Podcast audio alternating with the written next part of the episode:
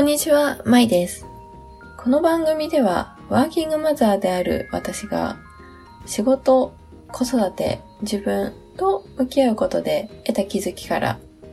視点を増やし、豊かなキャリア、人生を歩むヒントをお伝えします。今日はですね、後悔と向き合う方法ということでお伝えをしたいと思います。ま後悔というかですね、先日やってしまったなって思うことがありまして、で、それは、えっと、子供に対してなんですけれども、子供は、えっと、なんかこう、一緒にこう料理をしたいと言って、えっと、料理をし始めたんですけれども、まあ、お菓子作りをし始めたわけなんですけれども、えっと、最初自分の中で子供と一緒にお菓子作りをしようと思ったのは、まあちょっと時間があって、えっと、子供もこうやってみたいって思ってて、で、子供自身もこういろんなことを経験してみたらいいかなと思って、その子供の経験を大切に、えっと、しようと思って、こう見守りたいなっていう風な形でお菓子作りを二人で始めた、えっと、時のことです。で、お菓子作りを二人で始めたんですけれども、こうなかなかやっぱりうまくいかない、うまくいかないというか、こう結構、その、テンポが二人で合わなくて、で、そのうちにだんだん娘もいろいろこぼしたり、ぐちゃぐちゃにしたり、早くしたいとか、手は使いたくないとか、こうなんかいろんなことが重なって、こう最初は頭で考えていた、子供を見守りながらお菓子作りを体験させてあげようって思っていた自分と、こうだんだんそれをしながらも、こうイライラを感じてきている自分っていう二人の自分が現れてきました。で、その時に、その、最初、その見守ろうと思っていたのに、実際はだんだんイライラしてきて、で、最終的には、なんかちょっと、こう、娘をこう怒ってしまって、えっと、まあ、怒ってしまったっていうようなことです。で、まあ、その後、ちょっと後悔してしまったのが、やっぱりその考えて見守りたいなと思っていた自分と、がいたにもかかわらず、その結局自分はその考えていたことを行動に最終的に移せなかった。逆に怒ってしまったっていうことに、こうなんかもやもや後悔をしていました。で、その時に感じたことは、その自分、私の中には、その自分が二人いて、で、一人目の自分は、まあ、行動する自分。で、えっと、二人目の自分は考える自分っていう形で、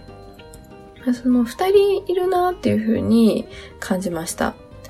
で、えっと、そこが、えっと、例えば、その、娘に、まあ行動する自分が娘に怒ってしまったと。でも考える自分は、本当は冷静に最後まで見守りたかった。っていう時に、自分の中でこう結構喧嘩し始めてるっていう感じが、その、こう冷静に考えた時にありました。考える自分には考える自分の言い分があって、その行動する自分を責めるわけですね。なんであの時怒ったんだよ。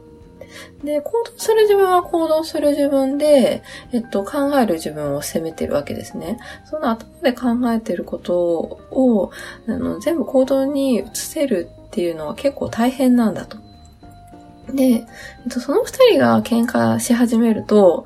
最終的に何が起きたかっていうと、その娘のせいにし始めたっていうことがありました。で、それは、えっと、その、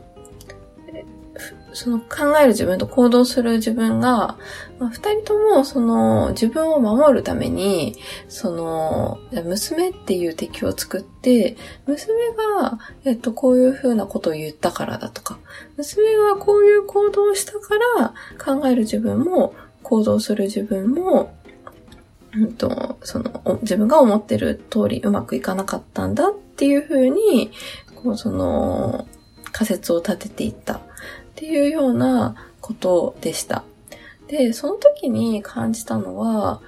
やっぱりその自分の中で、その、まあ、二人の自分がいるとして、こう対決していったときに、その、最終的に、その、他人のせいにするっていうことって、その解決につながらないっていうふうに思ったんですね。で、その時にどうしたかっていうと、なんかもう一人自分を、その、置くってことをやってみました。つまり3人目の、えっと、一番中立の立場の自分っていうのを置いてみました。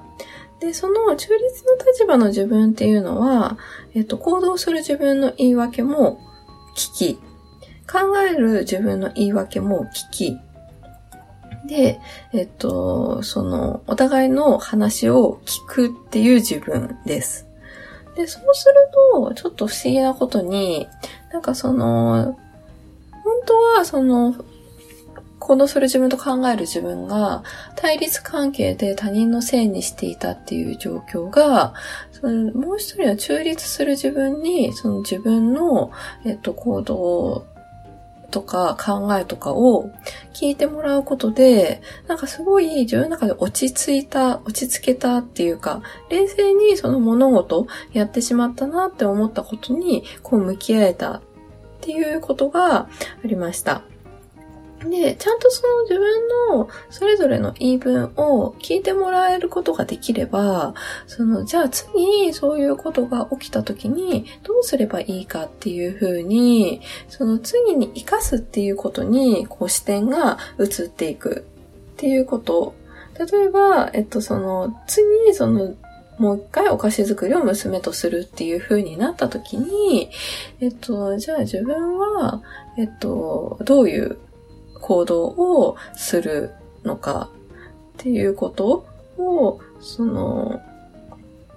事前に、その、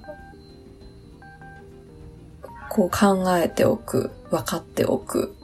っていうことを、そののやってしまったなっていう後悔した経験からこう学ぶことができるっていうことに気づきました。なんかこう、ついつい、その、まあ、子供に対してとかは、なんかこう、特に感情の上がり、下がりが激しかった時に、こうやってしまったなって思うことはあるんですけれども、その時に、その、相手とか環境とか、子供のせいにするのではなくって、こうまずは自分の声に、